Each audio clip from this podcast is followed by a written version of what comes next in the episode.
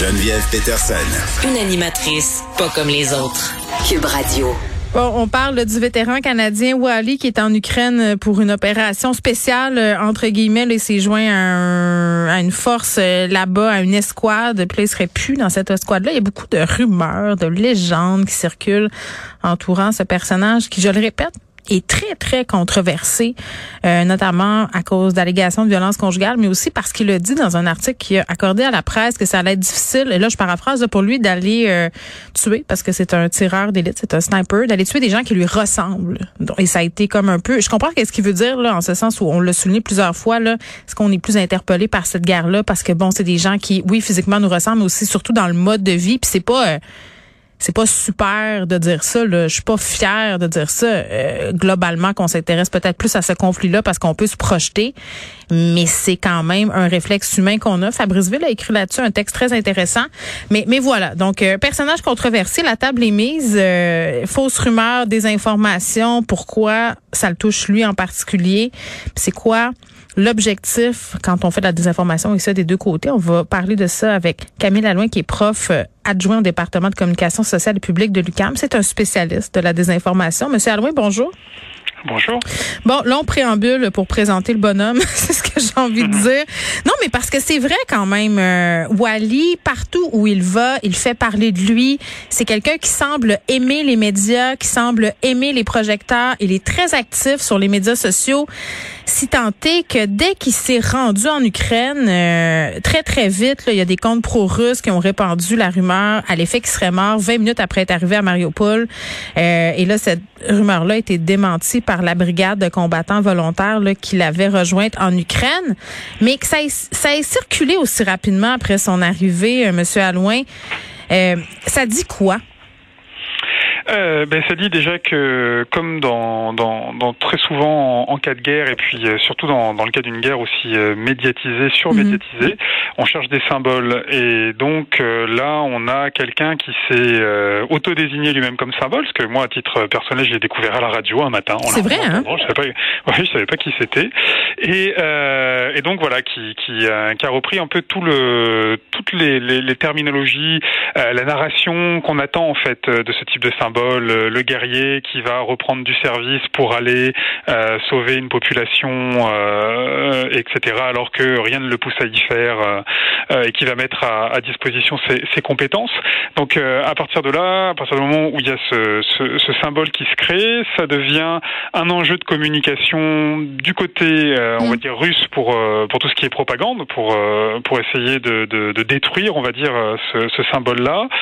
Peut-être du, du côté ukrainien et encore, ça a l'air plus mitigé parce que eux veulent avoir leur propre symbole et pas forcément celui de, du, du sauveteur euh, qui viendrait de l'étranger euh, pour euh, pour les aider. Non, mais c'est surtout un seul homme. Tu sais, je veux dire, à un moment donné, on l'a vu un peu à la télé de dire je suis le meilleur tireur d'élite au monde, je suis allé combattre l'État islamique, je suis allé en Irak, blablabla. Bla, bla.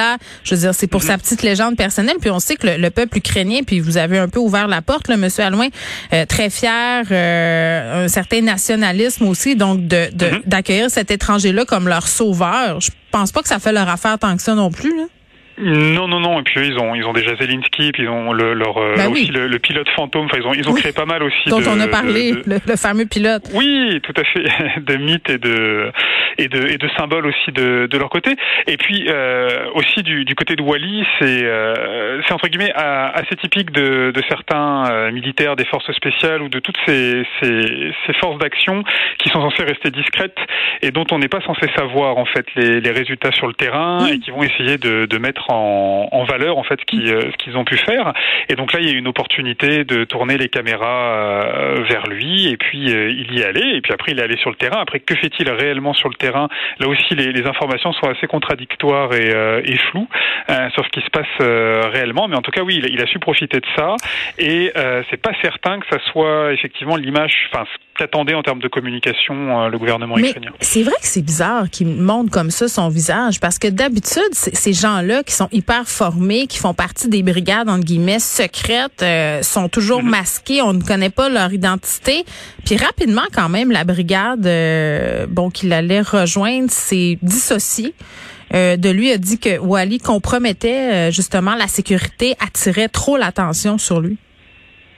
Oui, mais c'est bien le, oui, c'est bien bien tout ce paradoxe hein, de, de tous, on va dire, on va appeler ça ces, forces spéciales, mm. euh, peu importe le pays, qui par définition doivent rester discrètes et, et masquées. Euh, on a le même, on a souvent ce cas quand, quand ces personnes passent à la retraite, elles peuvent écrire des livres pour euh, raconter ce qui leur mm. est arrivé, pour pour essayer de gagner un peu de d'attention et qu'elles méritent sûrement pour pour ce qu'elles mm. ont fait. Mais là, dans la période actuelle, vouloir communiquer sur un seul homme, alors que euh, l'idée est plutôt dans le rassemblement, dans le regroupement, dans la force collective, euh, tout en plus en essayant d'attirer l'attention des médias qui vont euh, peut-être pour certains certaines se demander mais où se trouve-t-il, que s'est-il passé Les médias mordent, hein, ils mordent à l'hameçon. Ah bah oui, c'est euh, surtout on va dire là on va se mettre du, côté euh, canadien au sens large. Oui oui, mhm. bah c'est c'est quand même euh, un, un, moyen de, de, de, valoriser. Et puis comme je dis, on est on est vraiment dans le mythe euh, de l'homme providentiel, un peu du Rambo qui viendrait à lui seul changer quelque chose.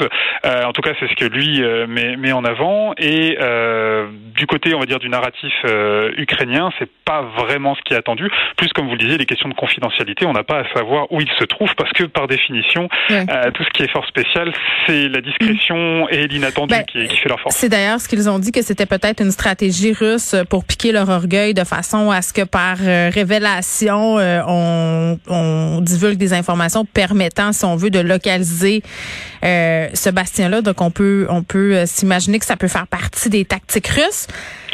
Euh, alors, sans aller jusqu'à peut-être la manipulation, parce que ça serait quand même mettre beaucoup d'énergie euh, pour euh, pour quelque chose qui serait pas forcément productif. voilà. Euh, et puis généralement les, les Rambo sont anonymes, mais euh, c'est surtout aussi un moyen. Enfin, en tout cas, moi, ça montre la particularité de cette guerre, c'est la place des plateformes numériques. On a entendu parler de soldats russes qui allaient essayer d'avoir des, des matchs Tinder, comme on dit, avec des, des ukrainiennes, etc. et puis c'est toujours un, une problématique, mais qui qui date pas d'hier Hein, même de, de personnes. Euh, euh, moi, je me rappelle de cas en France hein, de, de, de, comment dire de militaires des services secrets euh, qui faisaient leur jogging et qui mettaient, vous savez, des applications de jogging. Donc, vous pouvez les suivre à la trace sur leur GPS où est-ce qu'ils couraient autour de la caserne. Et si vous voulez, c'était il y a quelques années, mais. Mais attendez, ces gens-là sont formés pour être genre au sommet du contre-espionnage et tout ça, puis vous me dites qu'ils liquaient leur parcours de jogging. C'est c'est hilarant. Il y, a, il, y a, une dizaine d'années, il y avait la, la, femme du patron du, alors du, du MI6 ou du du, MI5 en Angleterre qui mettait ses photos de, de, vacances sur Facebook. Donc ben on pouvait repérer où partait en vacances le patron des services secrets anglais.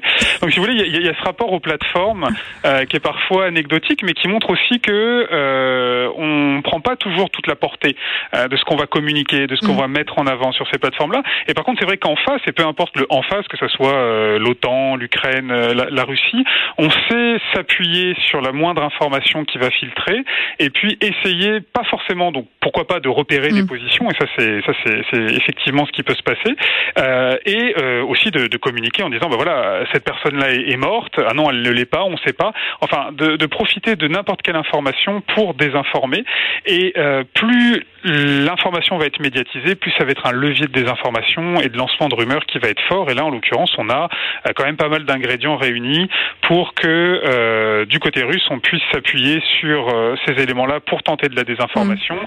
et du côté ukrainien de se retrouver en fait avec euh, comment dire des éléments informationnels qui n'étaient pas forcément prévus avec lesquels on doit faire alors qu'ils avaient sûrement une stratégie euh, de désinformation et d'information déjà prévue. On va parler de la différence, euh, Monsieur Alouin, entre la propagande ukrainienne et la propagande russe parce qu'une chose qu'on a discuté la dernière fois qu'on s'est parlé, c'est que la désinformation et tout ça, c'est des deux côtés là. dans une guerre. Mm-hmm. Ça fait partie des stratégies.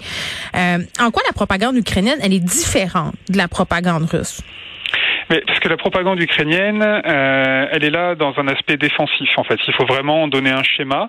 Euh, donc elle, la, la, propagande ukrainienne, elle est là déjà donc pour mobiliser euh, le, le, peuple ukrainien comme celle russe, mais elle est là aussi pour le rassurer. Pour dire regardez, nous sommes ensemble, nous allons euh, gagner ensemble. Mhm. Et elle est là aussi et surtout pour mobiliser du côté euh, d'alliés potentiels. Et donc on galvanise, on attire la sympathie, donc on, on, exagère un peu, on met, on fait la, on met, on met un peu, on met un peu de magie dans des histoires. Ça se peut-tu? Bah, Oui, oui, il faut. Et puis c'est ce que vous disiez euh, en préambule, hein, euh, du fait que euh, nous, en tant qu'occidentaux, on arrive plus facilement à s'identifier ou à se transposer dans la situation.